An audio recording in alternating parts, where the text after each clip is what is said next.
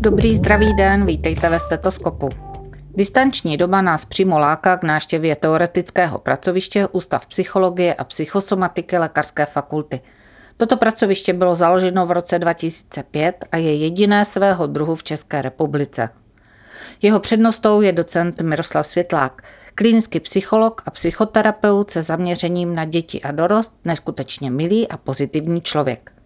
Kromě výuky na lékařské fakultě stačí přednášet i studentům na fakultě sociálních studií. A to, že patří mezi nejoblíbenější přednášející, dokazují jeho vystoupení například v rámci Noci vědců, kdy aula doslova praská ve švech a sedí se i na schodech. Lidé jako pan docent jsou v dnešní pochmurné izolované době potřeba. Tak nebuďme trudomyslní. Já už vidím světláka na konci tunelu. Krásný den, my vás vítáme v dnešním dílu Stetoskopu. Ten dnešní díl bude, myslím si, že v dnešní době aktuálnější, víc než kde jindy, protože se budeme věnovat lidské psychice a lidské duši. A pozvali jsme si sem jako hosta jednoho z nejpovolanějších, pana docenta Miroslava Světláka, přednostu Ústavu psychologie a psychosomatiky. Dobrý den, pane přednosto. Dobrý den, Dobrý den. vítejte ve stetoskopu. Dobrý den. Eh, Než se pustíme do povídání, já bych vás strašně poprosila o definici pár výrazů, se kterým se budeme dneska potýkat. Je to psychologie, psychosomatika a psychiatrie. Jestli byste nám mohli je přiblížit. To jste mě zaskočili. A už jsme na zkoušce. ne. Uh, no já vlastně v tuhle chvíli nemám v hlavě teď úplně nějakou jakoby přesnou definici, kterou, Lidskou. kterou, kterou byste našli uh, v učebnici. Můžu poskytnout definici psychologie tak, jak jí, nebo tak, jak vnímám roli psychologie na lékařské fakultě. A to možná ukáže i to, jak o psychologii uvažuji já, jak o ní uvažujeme na ústavu. Psychologie je samozřejmě jedna z vědeckých disciplín, ale na lékařské fakultě má trochu jinou roli, protože neučíme psychologii a budoucí psychoterapii, ale učíme uh, lékaře. A o psychologii uvažujeme tak, že to vlastně není další obor nebo předmět, který by budoucí lékaři, sestřičky eh, a všechny odbornosti, které na lékařské fakultě učíme, měli splnit. Ale že vlastně psychologie vytváří, řekněme, postojové pozadí celé medicíny. Že tedy jedna věc je, co se naši studenti naučí z hlediska medicíny ve smyslu znalostí a praxe, a to je samozřejmě to určující pro pacienty a pro kvalitu české medicíny, která je jedna z největších na světě, aspoň z mého pohledu. Ale ta psychologie tomu udává to, v jakých kulisách se vlastně celá ta medicína bude odehrávat, jak budou lékaři sděl- sdělovat diagnózy, jak budou vysvětlovat svým pacientům to, co je vlastně potkalo, co je součástí léčby a tak dále. Takže spíš jsem použil takovou jako operacionální definici psychologie z pohledu toho, jaký tady chceme, eh, jaký chceme vlastně jakoby rozvíjet na lékařské fakultě. Definici psychiatrie bych asi nechal povolanější. Zeptáme předpokládám- se pana profesora Kašpárka. ano, že tady bude profesor Kašpárek, který vám tohle řekne a samozřejmě eh, mnohem kompetentní, kompetentněji než já. A psychosomatika, kterou máme historicky i v názvu našeho ústavu, je trošku zapeklitý pojem. V dnešní době celá řada lékařů zachází s pojmem psychosomatiky eh, ve smyslu toho, že je to další obor medicíny, že je to vlastně něco, co je nějaká nadstavba, něco, co je nějak speciálního, dokonce se někteří lékaři nazývají psychosomatiky. A paradoxně se tím ale děje něco, co na začátku vůbec nikdo nechtěl. Psychosomatika je integrace v medicíně, ale tím, že vznikají psychosomatici, tak vlastně ideově medicínu tříštějí. Protože jestliže je někdo psychosomatik a někdo je somatik, tak pak to v té medicíně bude vypadat tak, že jedna odbornost řekne, no ale tohle už není pro mě, to máte v hlavě, běžte za panem doktorem, který je psychosomatik a on se s vámi bude uh, povídat. A naším cílem na ústavu je spíše medikům a všem zdravotníkům vysvětlovat, že ve skutečnosti studují psychosomatickou medicínu už od samého začátku, že medicína nikdy žádná jiná nebyla než psychosomatická. Takže eh, zase moje osobní pojetí, ale opřené samozřejmě o, o zkušenost a o nějaké výsledky eh, dlouholetých výzkumů, je, že psychosomatika je medicína ve své prapůvodní podstatě a měli bychom spíš směřovat k tomu, že budeme lékaře vychovávat všechny jako psychosomatiky a ne vytvářet specializace lékařů, kteří jsou psychosomatici. Já si tady dovolím teda malou vsuvku pro naše uchazeče, kteří ještě nejsou úplně eh, zběh, zběhnutí v, ve výrazech. Psycho znamená duše, soma je tělo. Ano. Tak, teď jsem to pokusila, po, pokusila jsem se to posunout trošičku k ním. U té psychiatrie se jenom zastavím, to je opravdu medicínský obor, studuje se na lékařské fakultě. Ano. Vy jako psycholog jste nevystudoval lékařskou fakultu. Nestudoval. Ta se studuje kde, teda psychologie? Psychologie se studuje buď to na Filozofické fakultě, anebo na Fakultě sociálních studií, a takže to vzdělání je více humanitním směrem. I když v minulosti, eh, ještě když jsem dělal doktorát na Fyziologickém ústavu tady na Lékařské fakultě, tak jsme s panem profesorem Kukletou, který byl můj školitel, často mluvili o tom, jestli by vlastně obor klinické psychologie neměl být jedním z dalších oborů, které by měly být vyučovány na lékařské fakultě, protože ten medicínský základ je opravdu zásadní i pro psychologii dneska. Mm-hmm. Vy už jste ta nakousl takovou vaši ideu psychologie v medicíně a co se snažíte studentům předat, jak to vypadá konkrétně, kdy se s vámi studenti setkají, kolik prostoru dostanete k tomu jim něco předat a jak vlastně, co, co na těch prakticích se děje, nebo seminářích. Přibližte nám trošku, co, co čeká studenta, který vstupuje do kurzu psychologie a psychosomatiky k vám. Nejčastěji se se studenty uh, lékařské fakulty potkáváme s těmi, co studují medicínu nebo všeobecné lékařství, s těmi se potkáváme ve čtvrtém ročníku poprvé a je to 14-denní blok, kde se jim snažíme předat nějak, nějaké teoretické informace, ale samozřejmě formou seminářů i konkrétní nácvik některých praktických dovedností, které budou potřebovat ve své praxi. No a se studenty nelékařských oborů se samozřejmě potkáváme v průběhu studia eh, už od prvního ročníku. Paradoxně, když nevím, jak moc velký je to paradox, ale eh, studenti nelékařských oborů mají té psychologie mnohem více než lékaři, a z mého pohledu by to mělo být vyvážené, protože samozřejmě eh, ta, ta psychologie je potřeba, jak už jsem říkal na začátku, že, je to, že tvoří takové jako postojové pozadí celé té medicíny. To, co se snažíme budoucí lékaře na lékařské fakultě naučit, není toliko akademické psychologie a o nějakých znalostech. Na tohle jsme vlastně trochu racionálně rezignovali, protože není potřeba, aby lékař vystudoval psychologii ale učíme velmi praktické věci, které vycházejí z mota našeho ústavu, o kterém jsme dlouho přemýšleli a snažili jsme se do jedné věty dostat jakousi esenci toho, jak ta psychologie v medicíně funguje. A moto našeho ústavu je, a studenti se tomu často smějou a říkají, že to je taková jako podivná věta, kde není ani sloveso. A to moto je lidská medicína cestou oslovení lidskosti v nás. A je to trošku komplikovanější věta, ale abych to vysvětlil, jde nám vlastně o to, že když budoucím lékařům budeme psychologii vysvětlovat formou pouček, algoritmu a budeme po nich využívat nějaké memorování, tak oni vlastně jenom naskočí do toho starého zaběhnutého vzorce, který na fakultě funguje, že naučit se přeříct zkoušku a jde se dál a hlavně jako se dostat k, ke konci studia a nebýt vyhozen. Ale nám šlo o to, že když tímhle stylem se psychologii budou učit, tak to velmi rychle zapomenou a bude to prostě jenom další čárka v tom procesu. Takže my se snažíme oslovovat základní lidská témata u studentů, aby pochopili, že setkání lékaře a pacienta není asymetrické, že není o tom, že někdo, kdo se stoupil z nebes a je obdarován speciálními dovednostmi a znalostmi, které se jako tvrdě vysloužil, přichází k někomu, kdo přichází jako z ulice a je jako neschopný a nemocný a umírá si tady. A jde nám o to, aby vlastně nezapomněli na to základní, že je to vždycky setkání dvou lidí. Jeden zná a umí a druhý v tuhle chvíli neví a trpí. Ale na té základní úrovni, kde všichni podléháme tomu, že zestárneme, onemocníme a umřeme, a tahle sekvence je vlastně bonus, ne každýho potká tahle sekvence, takže vlastně se potkávají dva lidi, který čeká úplně stejná cesta. Takže když mladý lékař potká umírajícího pacienta, tak je to o tom, že mu dokáže pomoci, ale zároveň vidí tu trajektorii smrti, která i vlastně jednou jeho čeká, možná tou samou cestou půjde.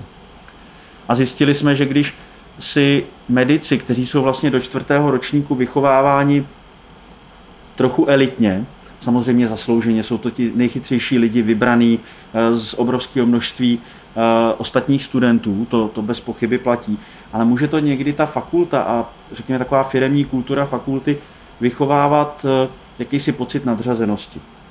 On je trochu oprávněný a my se pokoušíme studenty učit jednak ho reflektovat, aby věděli, kdy ho použít a kdy je opravdu oprávněný a kdy na něj tak trochu lidsky zapomenout, aby se mohli potkat s tím druhým člověkem, který trpí a přichází za ním o pomoc. Nebude teda možná stát za úvahu eh, psychologii a psychosomatiku zařadit do nižších ročníků, aby už s tím vyrůstali? Mm-hmm. By, tyhle, tenhle pokus už tady byl. Ještě e, v minulosti jsme mediky učili předmět, který se jmenoval sebezkušenost a komunikace už ve druhém ročníku. Poměrně intenzivně, ale ukázalo se, že první a druhý ročník je pro rozvoj psychologických dovedností nevhodný, protože studenti bojují, když to řeknu hodně dramaticky, jak si o přežití, že je tam čekají ty nejtěžší zkoušky eh, během studia a zabývat se tím, co je to lidskost, co je soucit, jak použít empatii v konzultaci s pacientem, když se učím tisíce stránek v anatomii, ve fyziologii, nedávalo smysl. Takže vlastně docela chytře se to přesunulo do čtvrtého ročníku. Možná to, o co budeme třeba do budoucna usilovat, jestli by pak nemohla být ještě jedna stáž z psychologie třeba v šestém ročníku nebo někdy před začátkem těch státních zkoušek, protože ty lidi přece jenom už pak jsou víc v té praxi a mohli by ještě, řekněme, trošku reflektovat, co jim přinesla ta praxe a napojit to víc na ty znalosti z toho čtvrtého ročníku. Váš ústav je naprosto ojedinělý v České republice. Neexistuje ještě žádný takový jiný na lékařských fakultách. A mně se strašně líbí, že vás, váš ústav nabízí ojedinělé služby. Vy nejen, že uh, studenty učíte, vy jim také pomáháte. A nezůstalo jenom u studentů, šli jste dál k zaměstnancům lékařské fakulty, potažmo celé Masarykovy univerzity. A nabízíte kromě nějakých přednášek a tak i několika týdenní kurzy. Mně se strašně líbily půl hodinky, zastavte se. Mm-hmm. Prosím, co to bylo? Kdo tam mohl přijít? Jak to probíhalo? Mm-hmm.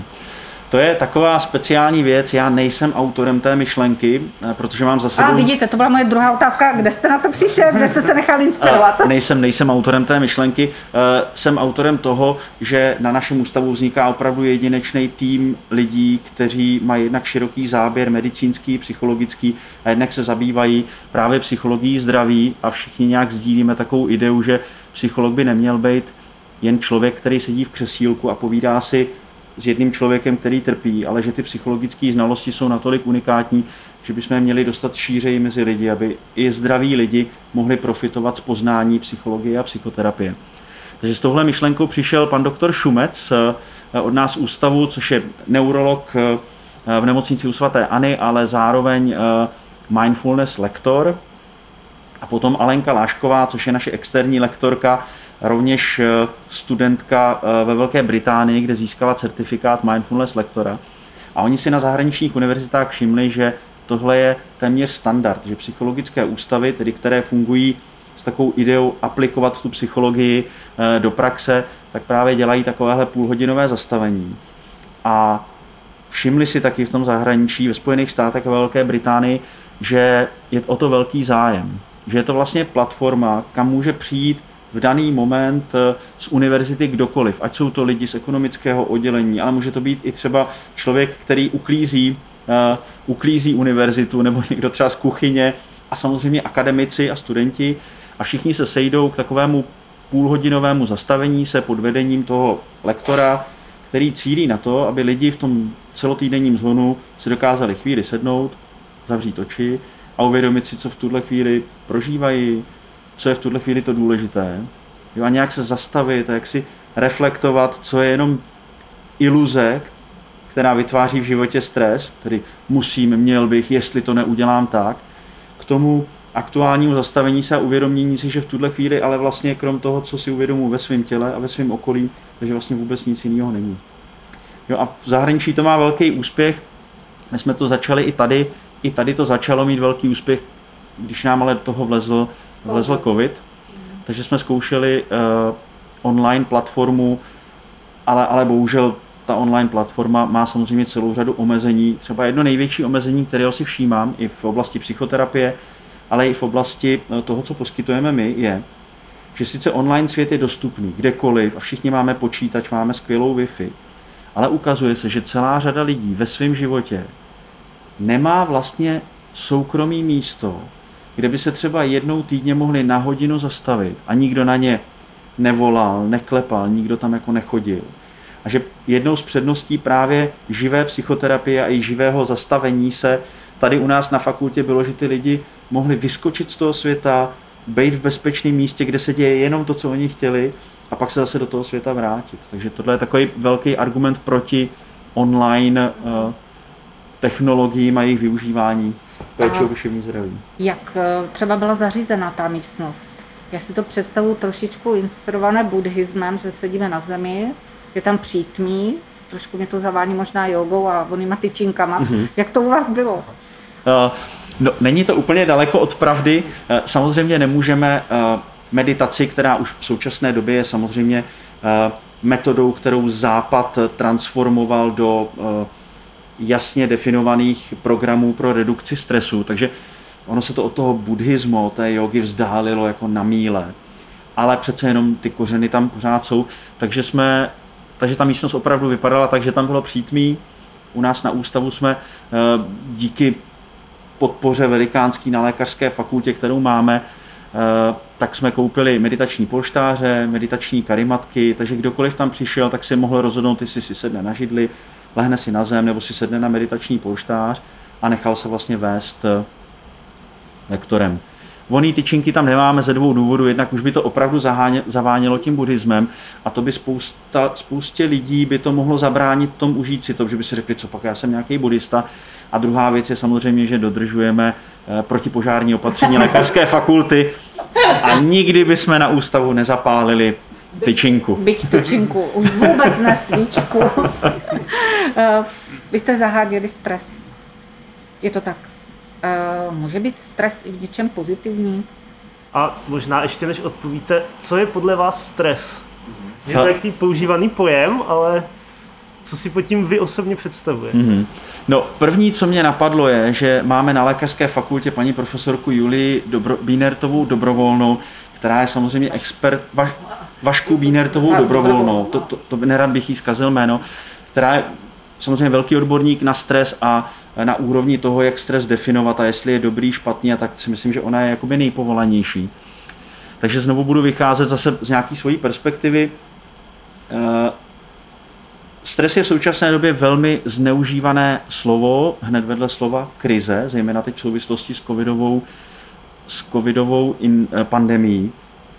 A tím, jak ho hodně používáme a používají odborníci ze všech různých eh, odvětví medicíny, tak vzniká opravdu iluze, že je to něco špatného, co by v životě nemělo být a že vlastně jediná naše snaha, ať už při využívání různých eh, metod nebo využívání léku je nezažívat stres.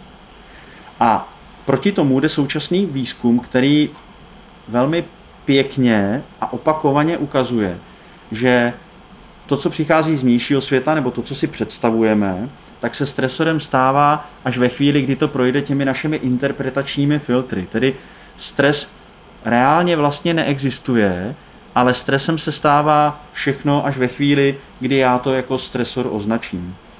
My studentům doporučujeme jednu takovou pěknou přednášku od eh, Kelly McConigal, což je uh, psycholog zdraví nebo psycholožka zdraví ze Stanfordovy univerzity a ona prezentuje právě celou řadu výzkumů, které dokládají, že naše neurofyziologická odpověď na stres, tedy jaké hormony se vyplaví a jestli se aktivuje právě ten systém ohrožení, kdy máme z ničeho strach a je to opravdu stresor, anebo jestli se spíše eh, aktivuje systém odměny, kdy paradoxně stres zažíváme jako výzvu, jako odměnu, tak je právě závislé na tom, jak to interpretujeme. Takže když budete třeba ve stresu, máte hodně pracovních povinností, a buší vám srdce, možná se vám trochu zamotá hlava, potíte se, tak samozřejmě můžete říct, Ježíš Maria, zase stres, to snad není možný, jak jsem se sem do tohoto místa dostal nebo dostala.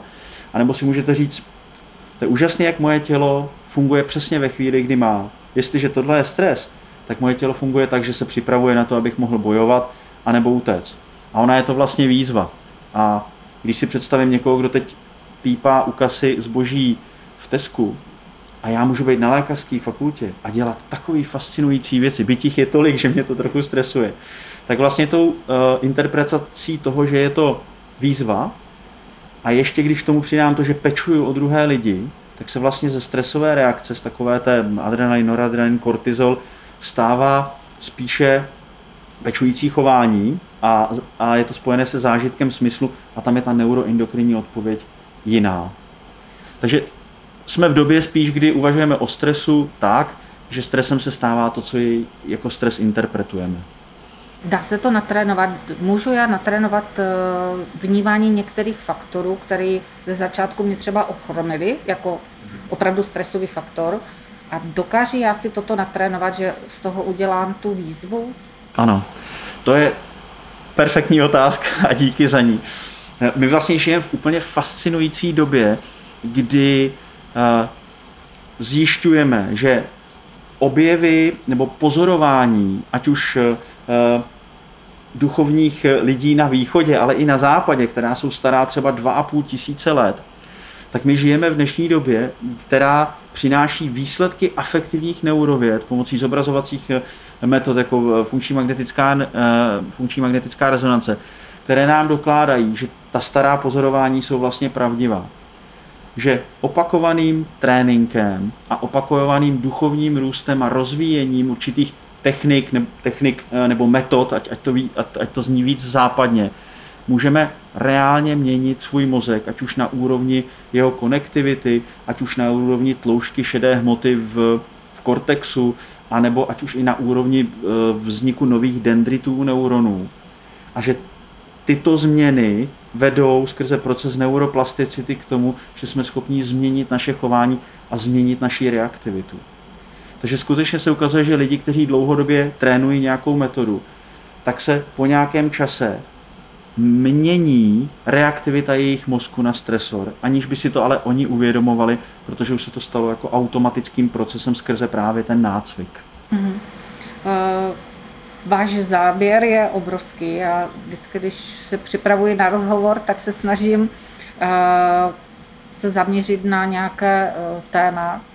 U vás je to trošku těžší, vy se dokážete věnovat úplně všemu, tak já začnu strašně obecně a ze široka je náš svět úplně celý špatně? Můžeme ho takhle vnímat? Ne. Naopak si myslím, že ve světě, ve kterém v tuto chvíli žijeme, tak je to úplně ten nejlepší svět, do kterého jsme se vůbec mohli historicky narodit. A tohle je jedna z metod pozitivní psychologie, když lidi mají pocit, že je toho na nich moc a že život je blbej a všechno je úplně špatně, tak vlastně jedna z metod je právě přijetí jakési perspektivy a pohledu do minulosti. Podívat se, jak žili naši pra, pra předci, v jakých podmínkách, co jim, jak, co bylo dostupné a co nebylo. A myslím si, že vás to velmi rychle dovede, jak si srovnat a uvědomit si, že tohle je skvělá doba se, se svobodou, se skvělým zdravotnictvím, dostatkem jídla, v demokracii. Jo, takže myslím si, že náš svět je úplně perfektní, nebo nejlepší, jaký by v tuhle chvíli mohl být. My jsme teď na, jako načali takové toto hmatatelno, ale často se teď objevuje i vyjádření, že přichází krize hodnot. Mm-hmm. Má to každý člověk jinak, nebo je to zasažená celá společnost? Mně ještě napadá jedna otázka k tomu. No. Myslíte si, že lidé se v průběhu doby mění, nebo jsou ve skutečnosti pořád stejní a jenom mají pocit, že dříve bylo všechno lepší? To je zajímavé. No, Jednak k té otázce první, myslím si, že k tomu by samozřejmě úplně nejlépe se dokázali vyjádřit kolegové z filozofické fakulty, jako filozofové, sociologové, ekonomové. Takže nemám asi dostatek znalostí, abych mohl nějak plošně a obecně říct, jak je to s hodnotami ve společnosti. Nicméně to, co já sám pozoruju, je, že v lidské historii takových krizí hodnot už bylo celá řada a už vlastně Buddha před dvoumi tisíci šestisty lety, tak jeden z těch hlavních motivů, proč vlastně odešel a hledal osvícení, bylo prá, byla právě krize hodnot a bylo to, že stávající náboženství v té době mu, nebo ta spirituální praxe, že vlastně nenacházel útěchu a nebylo tam nic, kde by našel odpovědi na svoje otázky. A pravděpodobně všichni velicí myslitelé a mystici, jako byl Ježíš, tak ten motiv byl stejný, vlastně jakoby reakce na nějakou krizi hodnot. Mistr Jan Hus a tak dále. Jo. Takže i v tuto chvíli eh, to může vypadat, že zažíváme nějakou krizi hodnot, ale možná ta krize hodnot je taky právě jako nezbytný a nutný podhoubí pro to, aby se dostávaly do popředí hodnoty, které budou pomáhat lidem zvládat ty základní existenciální otázky. Takže to, co se teď děje, mě nějak jako neděsí. Naopak si myslím, že se děje,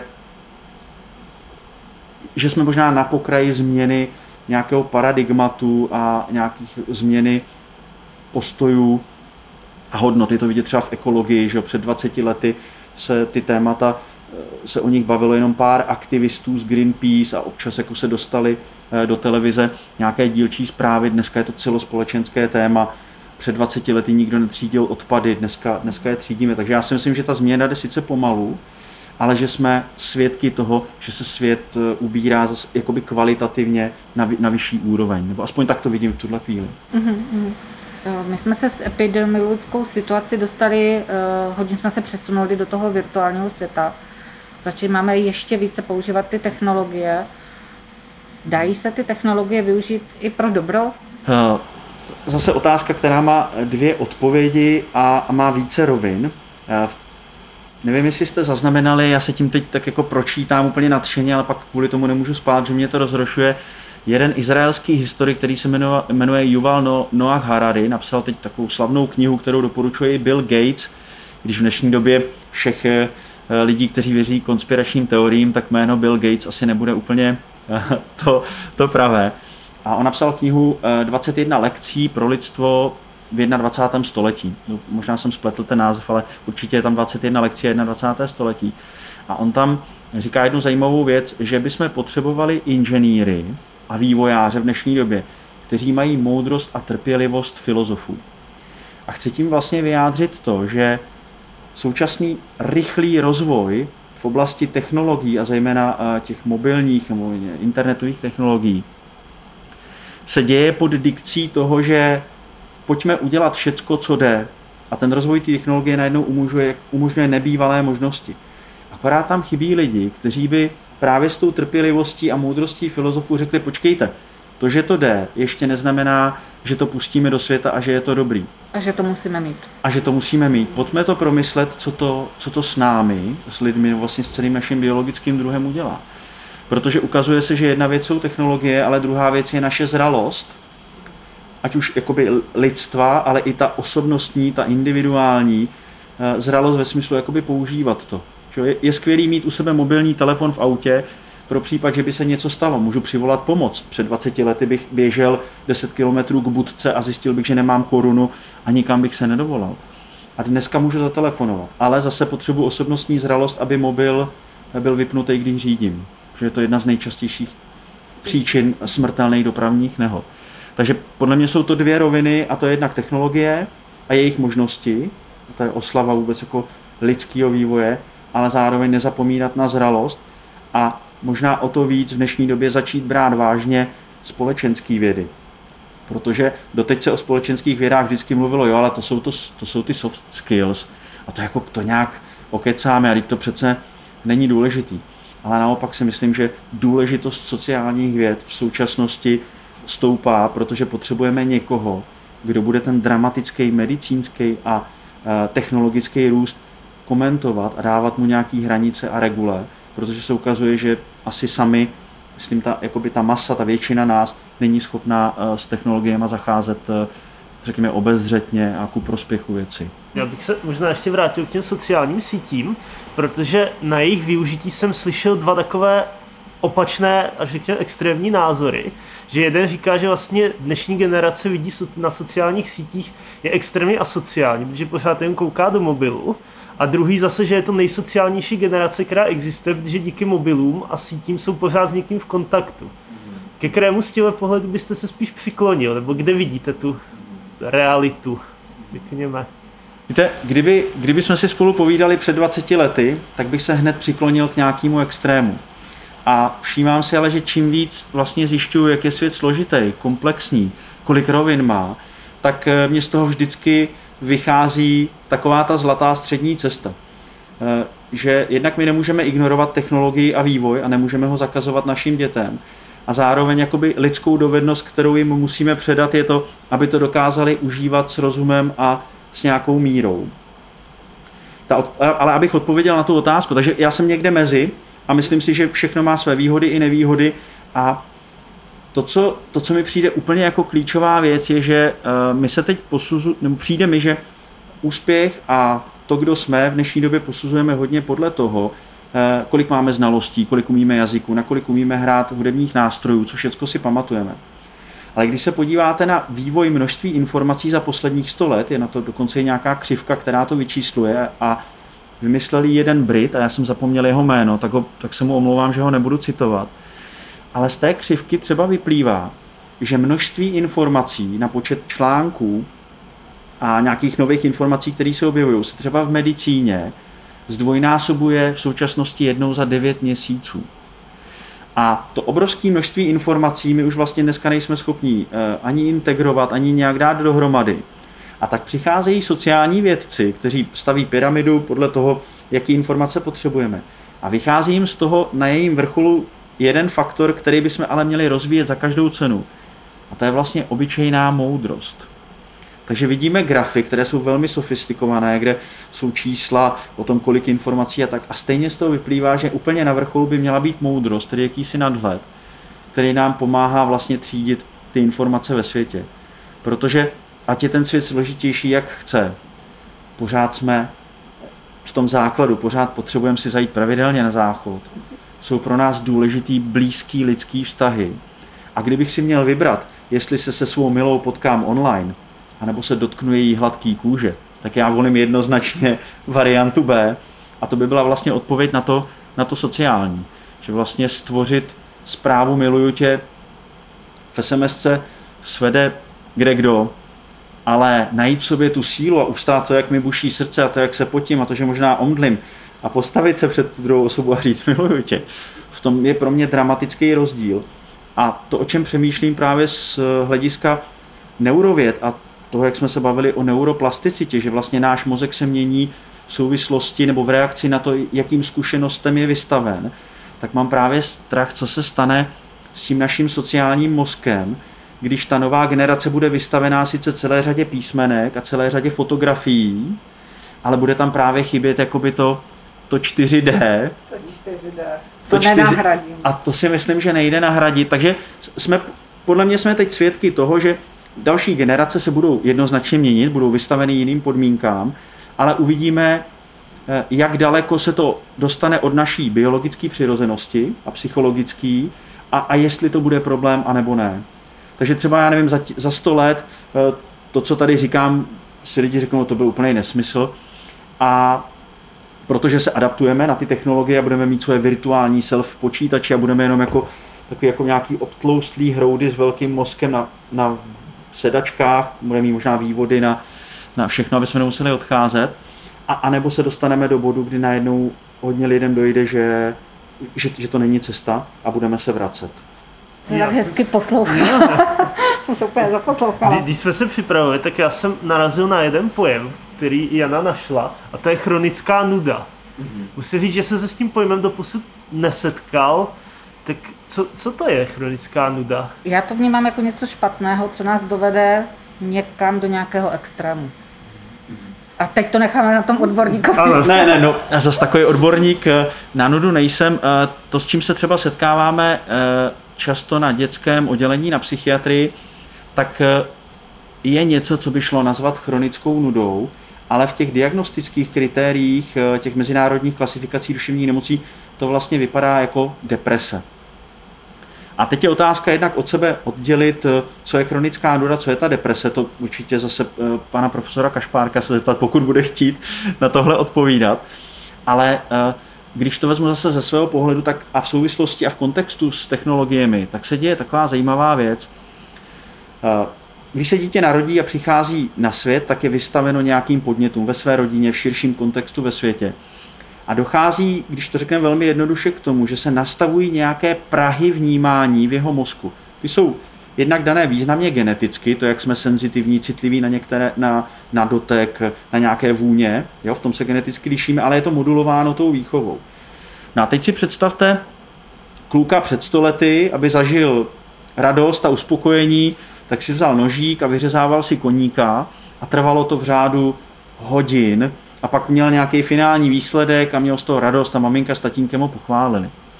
A to znamená, že on byl připraven na to, že aby dosáhl uspokojení, musí vynaložit nějaké množství energie, aby, aby toho cíle dosáhl. Ale a musí tomu věnovat i teda čas, není ano, to takový ano. to lusknutím. Mm-hmm. A věnujeme tomu vlastně čas. A uh, teď ten kontrast, kdy, nebo když jsme byli malí, hráli jsme Pexeso, člověče, nezlob se, že to všechno vyžadovalo čas, bylo tam spousta vzrušení, napětí. Ale v době technologií, kdy to dítě je najednou vystavený tomu, že v jeden moment může kliknout na jednu hru a když ho přestane bavit, klikne na jinou a pak si stáhne nějakou, která je intenzivnější, kde je víc barev, víc světel nebo více vzrušení, tak to vlastně na té neurofyziologické úrovni může vést přenastavení těch Prahů. To znamená, že my pak potřebujeme ze světa mnohem intenzivnější podněty a jejich větší množství, aby jsme zažili stejné uspokojení jako třeba ten vymyšlený chlapec před 100 lety. A ve chvíli, kdy se to neděje, tak vlastně upadáme do jakéhosi útlumu, který může navenek klinicky vypadat právě jako ta chronická nuda, která může třeba z dlouhodobějšího hlediska vést až k té klinické depresi, která už potom vyžaduje medikaci. Takže to je další možná úskalí technologií ta, a internetu, ta rychlá dostupnost informací, rychlá dostupnost zážitku, rychlá dostupnost zrušení, že jo? můžete hrát hru, ale můžete se taky podívat na, na hambatý stránky a dostáváte to vlastně všecko velmi rychle v reálném čase, nebo si povídat s lidma. A potom všechno, co přináší ale ten běžný život, který je vlastně o šedi, o opakování, o nudě, o vyklízení myčky, o žehlení, o a než to pexesu si zahraju, tak ho musím poskládat. Ano, přesně tak. Jo. A najednou pak se může stát, že ten vnější svět se stane nezajímavým, vlastně trochu těžko dostupným, abych z něj vůbec dostal uspokojení a pak zase s větší pravděpodobností sáhnu po těch technologiích, anebo je to už zase i trošku blížší cesta k tomu, že sáhnu po něčem, co, co mě bude stimulovat. Proto třeba malí děti na základkách teď pijou uh, uh, energetický nápoje. Jo, potřebují jakoby něco víc. Už čaj, čaj s medem už není. A bohužel pod uh, svým životem nemají tu šipku, kterou by posunuli, tak teď je matika tam mě nebaví. Mm-hmm. Ano. Jo, že tam, to jsou klipové děti možná. Klipo, jo, to, ten, to, to je, myslím, uh, taky jeden z rozměrů úplně přesně popsaný. Mm-hmm. Chtěla jsem se vyhnout, ale nevyhneme se, žijeme v koronakrize. Situace nás zahnala do domovů a velmi uh, brzy přišlo uh, uzavření škol už na jaře. Vy jste ale strašně rychle zareagovali, vy jste vydali uh, krásné prohlášení, takový manuál, myslím, že byl kolega doktor Suchý, ano, se kterým ano. jste to vytvořili, doporučení pro zvládání krizového stavu pro veřejnost i lékaře. Já když jsem uh, googlila na různých stránkách, tak to stahovali školy, měli to na svých stránkách, městské úřady, samozřejmě zdravotnická zařízení. Můžete trošičku zhrnout, co bylo obsahem? Můžeme to tady přečíst, ale je to několika stránkový dokument, takže bychom se moc zdrželi. Jaké teď si můžeme říct takové ty hlavní pilíře tady tohoto prohlášení, tohoto doporučení, aby jsme se třeba nezbláznili mm-hmm, nebo nepadli mm-hmm. do nějaké letargie? Jo, to má takovou zajímavou historii, jenom to, to prohlášení, které vzniklo a tahounem z naší dvojice je vždycky pan doktor Suchý. Adam Suchý je klinický psycholog z Olomouce a on má v sobě ten drive, takže já jsem tak trošku jako v jeho vleku a, a tvoříme to vždycky spolu, ale on je ten, kdo tam dodá vždycky tu energii na začátku. Za tomu děkuju. A to prohlášení jsme udělali, protože e, zase se můžu vrátit na začátek. Nám v ten moment došlo, že jestliže psychologové disponují znalostmi, které můžou pomáhat lidem v krizi, tak nemůžou sedět v křesílcích ve svých ambulancích, samozřejmě se svými pacienty, a to je velmi záslužné a, a klíčové, ale málo efektivní. Jo? Když hodinu trávím s jedním pacientem, tak nemůžu oslovit ty ostatní. Takže nás napadlo, že bychom to prohlášení měli nějak udělat. Vznikalo přes noc, tak jako jaksi rychle na koleni. A v důsledku toho, že nám začalo čím dál tím víc lidí psát, co máme dělat. Nebo kde se dozvíme, co by pomohlo. Jo? A takže jsme udělali tohle prohlášení, vytiskli jsme ho, eh, poslali poslali do světa a pak nás napadlo, že by bylo ale fajn udělat ho ještě eh, audiovizuálně propracovaně, aby si to mohli pustit i třeba eh, seniori a, lidi, kteří třeba který neradí čtou ne, ne, nebo ne, nemají k tomu blízký vztah. Takže tohle jsme vytvořili a snažili jsme se najít nějaký základní zásady. Ty se samozřejmě mění. Ty doporučení, které platily na začátku pandemie, tak eh, dneska už by se zase dali dávat nějaký další doporučení, že přece jenom tomu lockdownu jsme vystaveni eh, dlouhou dobu. Eh, Takový moje osobní hlavní doporučení by bylo, aby jsme nepodlehali iluzi, že tohle je nějaká veliká krize.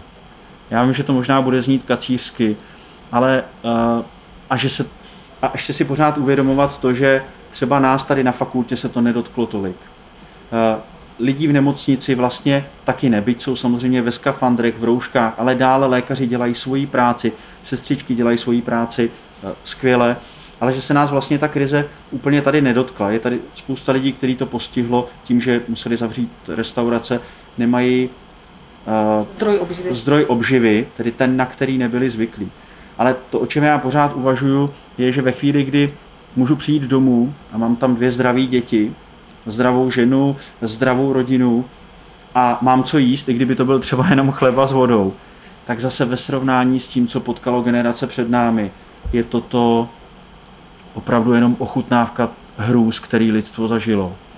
A asi bych lidi vyzýval k tomu, když bychom pracovali s tou krizí, aby nezapomínali ale i na téma pokory, vděčnosti a toho vztahování se, Jo, takže to doporučení moje hlavní by bylo takové, jako nepodlehněte, že je to krize, neopakujte si stokrát za den, že je to hrozný, že je to špatný, spíš se snažte vidět věci, které fungují, které se prohlubují, eh, že máte víc času eh, na, na některé věci a tak dál. A občas vypnout televizu od těch nepříjemných zpráv. A mediální dieta je něco, co jsme tam vlastně doporučovali hned na začátku. Já ji dodržuju velmi striktně, takže já nevím moc, co se vlastně děje ve světě. A ukazuje se i z výzkumu, že mediální dieta má významný vliv na pokles úzkosti u lidí všech eh, věkových skupin. Takže už někdy po týdnu se dá uh, sledovat efekt. Do, mediální dietu doporučuju. Já už nevím, kde mám televizor. Už mm-hmm. jsem, a jsem o to šťastnější. uh, ne, na naší fakultě právě probíhá zkouškové období a studenti se dostávají do různých krizí, začínají třeba i trošičku prokrastinovat. Máte doporučení pro ně, jak se do toho obout, jak to zvládnout se ctí s zdviženou hlavou? Asi, asi teď nevymyslím nějaký univerzální a když řeknu tři, tak pak někdo řekne, ale ještě čtvrtý, nebo tohle nefunguje.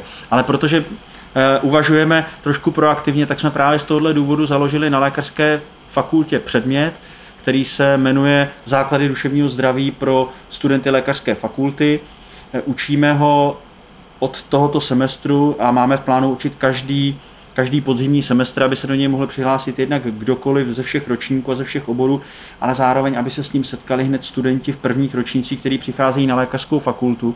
A tam se jim právě snažíme eh, vysvětlit ty základy duševního zdraví na lékařské fakultě, jak o něj pečovat, aby fakultu přežili, přežili se ctí a aby jim u toho ještě bylo dobře a užili si i spoustu zábavy. A co je taková novinka, my teď máme novou kolegyni, paní doktorku Malatincovou, která je expertem právě na prokrastinaci, nebo spíše její prevenci a zároveň ona se zabývá výzkumem strategií efektivního učení.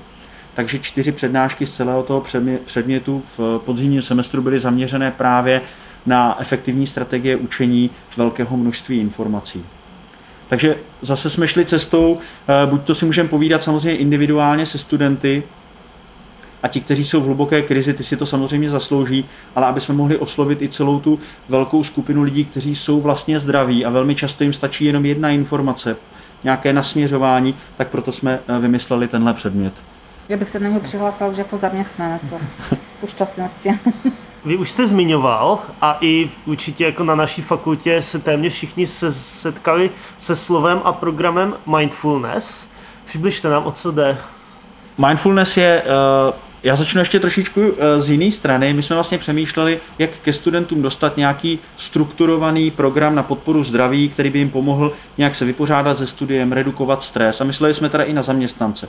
A hledali jsme ve světě programy, které jsou právě strukturované, ideálně osmitýdenní a vycházejí buď to z kognitivně behaviorální terapie, což je častá metoda v psychoterapii, a pak jsme eh, objevili program osmitýdenní, který je právě založený na mindfulness. Mindfulness je všímavost, je to jakási schopnost eh, být v přítomném okamžiku s tím, co je, bez posuzování a s jakousi akceptací toho, že co je, to je a jediný, jediný způsob, jak, jak vlastně žít nějak spokojeně, je zůstat s tím a věřit tomu, že život prostě běží a věci se mění. Takže jsme objevili MBSR, Mindfulness Based eh, Stress Reduction program od Jona Kabata Zina, který ve Spojených státech a v celém světě se používá jako standardní metoda právě při redukci stresu, léčbě chronické bolesti.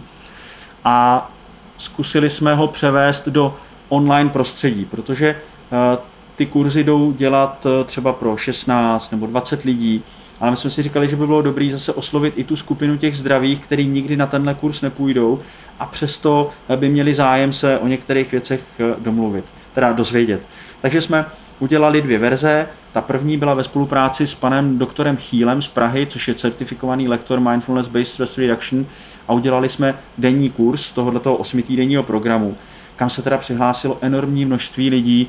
Eh, každý ten semestr, co to běželo, tak tam bylo v těch třech skupinách skoro 100 lidí. Ale co bylo zajímavé, my jsme to nabídli i lékařům a zdravotním sestrám ve fakultní nemocnici a chodili tam i lékaři z oddělení a zdravotní sestřičky. Takže se v jedné místnosti potkali studenti, jejich profesoři na různých akademických úrovních a lékaři z nemocnic a to, to bylo teda úplně perfektní. No a pro ten zbytek jsme vytvořili právě převedení toho programu do online prostředí, a na začátku skrze Facebook a pak jsme přešli na takovou, eh, na takovou platformu, která se jmenuje Slack, jsme těm lidem posílali vlastně podobné instrukce a zadání na daný týden do, jejich do chytrého mobilního telefonu. My jsme ten programy ověřili na 650 studentech a teď shodou okolností nedávno se nám to podařilo opublikovat v jednom prestižním psychologickém časopise, takže máme i jakýsi takové pomyslné razítko toho, že jsme i doložili, že ta metoda na ty, kteří absolvovali, má skutečně dopad ve smyslu snížení úzkosti, deprese a zvýšení kvality života. Vy jste zmínil mobilní telefon. Nedávno jsme se doslechli, že vytváříte i aplikaci.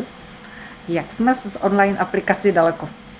Když jsme udělali aplikaci pro studenty, tak eh, se objevila logicky myšlenka, eh, kde jsme si říkali, že by to ale šlo využít v širším medicínském kontextu. A já ještě, když jsem pracoval na Masarykově onkologickém ústavu jako psycholog, to už je eh, řadu let zpátky, tak eh, vždycky, když jsem odpoledne odcházel z práce, tak jsem zažíval takovou úzkost, protože mně přišlo, že tam ty lidi vlastně zůstávají na tom oddělení sami. A sledoval, samozřejmě se tam o ně skvěle starají lékaři, sestřičky, ale já jsem viděl, jak tam ty lidi leží, kape jim ta chemoterapie. A co jsem od nich věděl a co bylo evidentní je, že všichni přemýšlí nad tím, co bude, co bylo, jak to dopadne, a, a tak dál. A říkal jsem si, to bych chtělo, aby ty lidi dostali nějakou psychologickou péči právě v tom čase, kdy tam ale s nima není ani jejich lékař, ani jejich zdravotní sestřička a ani ten psycholog. A shodou okolností jsem četl knihu od Jana Kabata Zina Život samá pohroma, kde on popisuje, že už podobnou věc udělal ve Spojených státech někdy v roce 85, kdy na onkologii nahrál svoje meditace a cvičení a doporučení a lidi si je mohli pouštět v nemocnici na nějakém speciálním televizním kanále. A že ještě i teď po těch letech mu někteří lidi, kteří to onemocnění zvládli a jsou v remisi, mu posílají děkovný dopisy, že to bylo to jediné, co jim vlastně pomohlo ustát tu, to čekání a, a to kapání té chemoterapie. Takže jsme se o tom nějak začali víc bavit a protože máme v týmu paní docentku Slezáčkovou, která je jako přední odbornice česká, ale i vlastně jako světová na pozitivní psychologii, a máme tam Rastě Šumce, to uh, certifikovaného mindfulness lektora z Oxfordu, tak jsme se o tom začali víc bavit, že bychom tuto aplikaci mohli udělat pro onkologické pacienty. A shodou okolností uh, jsme potkali dalšího osvíceného člověka, což je pan profesor Marek Svoboda z Masarykova onkologického ústavu. Já jsem za ním s touhle, tou myšlenkou šel a on řekl, že jednoznačně. Takže vznikla unikátní spolupráce kde vytváříme tuhletu aplikaci ještě ve spolupráci s farmaceutickou firmou MSD, která eh, nám v tomhle významně pomáhá eh, v zajištění vlastně zdrojů na realizaci této aplikace. Aplikace je těsně před dokončením a bude to vypadat tak, že každý pacient, který přijde na Masarykův onkologický ústav, tak si bude moct stáhnout tu aplikaci.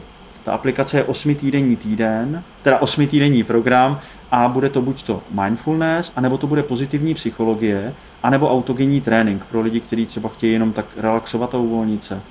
Ale celé to bude vypadat tak, a v tom jsme, myslím, inovativní oproti jiným programům, které se ve světě v tuhle chvíli dělají, je to, že jsme nahráli osobní videa pro ty pacienty. Takže pacient si ráno pustí eh, ten program a potká se tam se mnou, nebo s paní docentkou Slezáčkovou, nebo s Rastěm Šumcem, kde k ním jak nejvlídněji budeme umět, promluvíme a budeme jim vysvětlovat, co je vlastně úkolem pro ten daný den a pak jim ta aplikace bude posílat různé připomínky a návody, co by třeba mohli udělat a tak. Aby když nemůžou spát, nebo když se jim úplně nevede. Konkrétně, co tam zazní třeba za radu? Nemůžu usnout. Nemůžu usnout, tak eh, to, to je častá věc, tak vlastně je naučíme jakousi eh, metodu, jak pracovat s ruminací, s takovým tím přemíláním těch myšlenek a jak odvést pozornost od nich.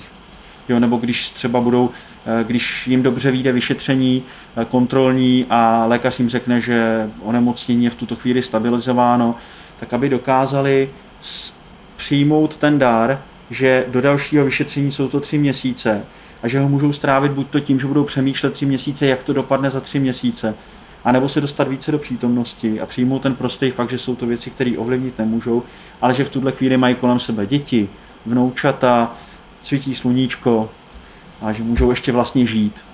Život, který stojí za to žít. Zní úplně úžasně, musím říct.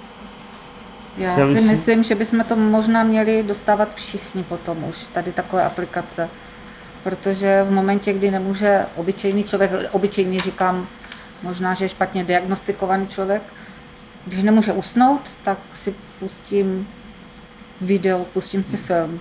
A to je špatně, to mě odvede do toho spánku, pustím si vás, vy mě uspíte. Takže to by se měli dostávat asi uh, povinně všichni. S občanským průkazem dostaneš aplikaci. Myslím, že ty aplikace nebo e-health je do budoucna, že by to měl být jeden z významných pilířů budou medicíny, tam kam směřuje, ale vlastně to, co je ještě důležité říct, aby lékaři a psychologové, jako, že psycholog je jakoby v rámci servisu pro toho lékaře v té nemocnici, to, co lékař bude indikovat, tak aby jsme ale pořád nezapomínali, že vlastně aplikace jsou vhodné jenom pro někoho a jenom v určité fázi onemocnění, ale že by nikdy neměly nahradit právě osobní kontakt s lékařem a osobní kontakt s psychologem. Pan docent se mi zatím jeví jako studnice rad, ne, tak ještě... můžeš zabrousit úplně do každého Já ne, já právě chci zabrousit, že docela, docela jako takový, když už různé rady do situací, nějaké, máte nějaké rady a zásady třeba pro partnery? když to řeknu tak jednoduše napřímo, jak si svojí blbostí nezničit vztah? Aha. Určitě na to bude v budoucnu aplikace. určitě by, určitě vyšla.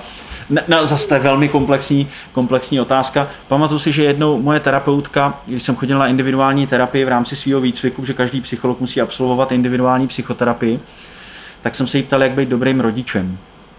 A ona mi říkala, že je to vlastně docela jednoduchý že dobrý rodič je ten, který svoje dítě vidí a slyší. A nějak si představuji, že tohle je tak univerzální, že by to šlo vlastně použít i pro ten vztah, vidět druhýho, slyšet ho a zároveň klíčová věc pro vztahy, asi se kterou já teda samozřejmě bojuju, asi každý je otázkou dobrýho vztahu není, jak eh, udělat z toho druhého někoho úplně stejného, jako jsem já, nebo naopak, vlastně hlavní otázkou pro vztah je, jak spolu bejt a akceptovat rozdílnost. Jo, vlastně jak přijmout ten prostý fakt, že se lišíme, že jsme jiný, že se vyvíjíme, že se měníme a jak, jak s tímhle vlastně jakoby žít. No. Tak to si představuju, že to je taková dobrá kombinace žít s rozdílností a zároveň neustále vidět a slyšet, kde ten druhý je a jak uvažuje. A teď to fakt zní jako rady moudrýho starce. To, já už přitom se... tady máme mladého pana docenta. teď se dostaneme trošičku už k vám blíž. Jak vy jako psycholog dokážete čelit stresu? Čím relaxujete? A běháte ještě? to je dobrá otázka. Běhat jsem přestal.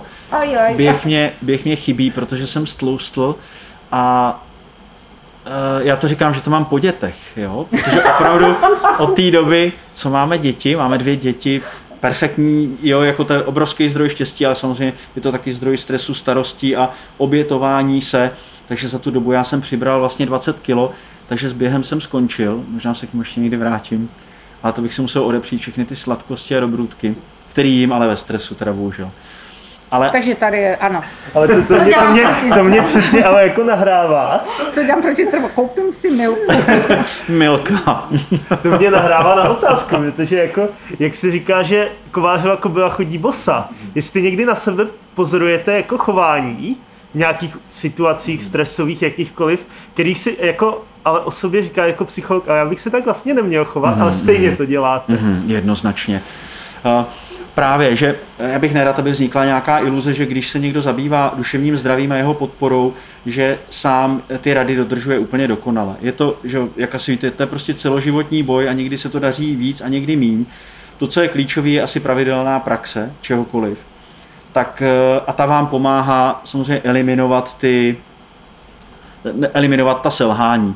Takže někdy, mě, někdy si uvědomuji, že mě mindfulness vybavila nebo vybavuje tím, že dovedu reflektovat to, co se ve mně děje, ale bohužel to pak vypadá tak, že jdu do ledničky, dovedu reflektovat, že v tuto chvíli to není ani hlad, ani chuť. Dovedu, dovedu reflektovat, že je to vlastně jenom nějaká nervozita, frustrace a nespokojenost.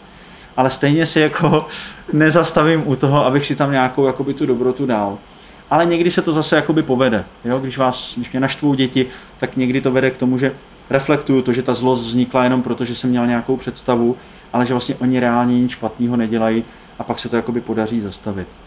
Takže to doporučení takový obecný je, že vlastně úplně nejvíce naučíme v době, kdy nejsme ve stresu a kdy jsme v relativním klidu a tam je potřeba rozvíjet všechny ty dovednosti, aby se aktivovaly právě v době toho stresu. Jo, takže když třeba nemůžu spát, tak použít nějakou rychlou metodu, abych spal, tak to vlastně nefunguje. Ale můžu v době, kdy se mi dobře usíná, rozvíjet nějaké metody a zásady, které se spevní a pak se automaticky budou aktivovat i v době, kdy to třeba zase tak dobře nejde. Takže pan docent nám doporučuje, vytvoříme si v sobě svoje vlastní simu. Máme simulační centrum v sobě v době blahobytu a když je nám dobře, tak začneme uvažovat o tom, trénovat a když přijde krize, už víme, kam máme šáhnout. Ano, tím, tím vlastně přesně tím uh, aktivuju uh, ty všechny ty dráhy a, a, a ty funkční spoje právě tou praxí. Takže Kovářova kobila chodí, chodí jednoznačně bosa. Mohl bych teď asi napsat nebo nadiktovat někomu knihu, jak využít mindfulness uvědomění při hubnutí a nepřejídání se, ale ten prostý fakt, že jsem přibral 20 kg, je známkou toho, že tam vstupují jednak ještě jiný faktory a jednak, že prostě někdy nemáme dost sil a kapacitu Jsme na to, prostě zvládnout. Jenom lidi. Jsme prostě jenom lidi. Přesto se vrátím ještě, jak teda dobíjíte vy ty baterky? Běhání Tetry jste pověsil teda na hřeby. Běhá, běhání skončilo, eh, to, to mě moc chybí, ale myslím, že, že významný pilíř pro mě teď v životě je jednak eh, mindfulness meditace, eh, a samozřejmě ten výkon zase kolísá, někdy, někdy se k tomu nedostanu, někdy ano, takže zase bych nerad, aby to zbudilo nějaký dojem, nějaký perfektnosti, že každý den přesně podle programu, prostě všichni děláme, co můžeme. Samozřejmě zdroj je teď zdrojem takového velkého štěstí jsou děti a ta interakce s nima teď, jo, včera jsme byli sáňkovat a to je jako kombinace štěstí, eh, fyzického pohybu a samozřejmě ale i frustrace a zoufalství. Takže jsou to určitě děti a je, a je to práce na fakultě teď. To je, to je něco, co mě sice víc na mě stresuje, protože to je veliká agenda toho, co chceme dělat a toho, co bychom měli, ale zároveň je to jako obrovský zdroj smyslu a takový jako účelnosti v životě, takže to je taky velký zdroj. My už jsme se přiblížili na závěr. Já bych chtěla říct, že jsme odhalili asi jenom špičku ledovce z toho, na co všechno vy nám dokážete odpovědět, co všechno dokážeme rozebrat. Eh, prošli jsme si tady trošičku malinkým kurzem. Doufám, že eh, studenti naši pochopili, že zkouškové období nemusí být úplně stresová záležitost, která nás ochromí a přivede nás do nějakého špatného stavu. Eh, já se tady dovolím jednu citaci na konci, která se mně strašně líbila, byla to tuším téma vaší přednášky jedné. Naučit naše děti emočnímu uvědomění je víc než tučné stavební spoření v 18. Já bych se za toto strašně přimluvila. Všichni rodiče, aby toto zkusili eh, aplikovat na své děti. A nám nezbývá než poděkovat. Naším hostem byl přednosta Ústavu psychologie a psychosomatiky, pan docent Světlák. My moc děkujeme za návštěvu a doufám, že to přežijeme všechno. Já jsem si z toho teda odnesla něco. Stačila bych to asi, zkusila bych to definovat takto. Pokud stojím po kolena v, řeknu ve hnoji, tak si musím uvědomit, že je to moc pěkná hnědá barva. tak moc vám děkujeme, pane docente. Já vám taky děkuji za vlídný přijetí, velikánskou podporu tady, ale jenom chci ještě jednu poznámku na závěr. Vy jste tak moc hodní a milí, že tady vyzdvihujete nějaké moje znalosti a rady a já bych nerad z toho vyšel jako Jára Zimmerman, Kdo to říká? jo, kde o něm někde řekli, že Jára Zimmerman byl jako vulkán, který svou činností zasypal sám sebe a to já bych hrozně nerad, aby to takhle vypadalo. Takže že jsme zabrousili. A kdo to říká? Bon. moc vám děkuji. Děkuji vám a nashledanou. Naschledanou. A našim posluchačům, jako vždy, děkujeme za vaše uši.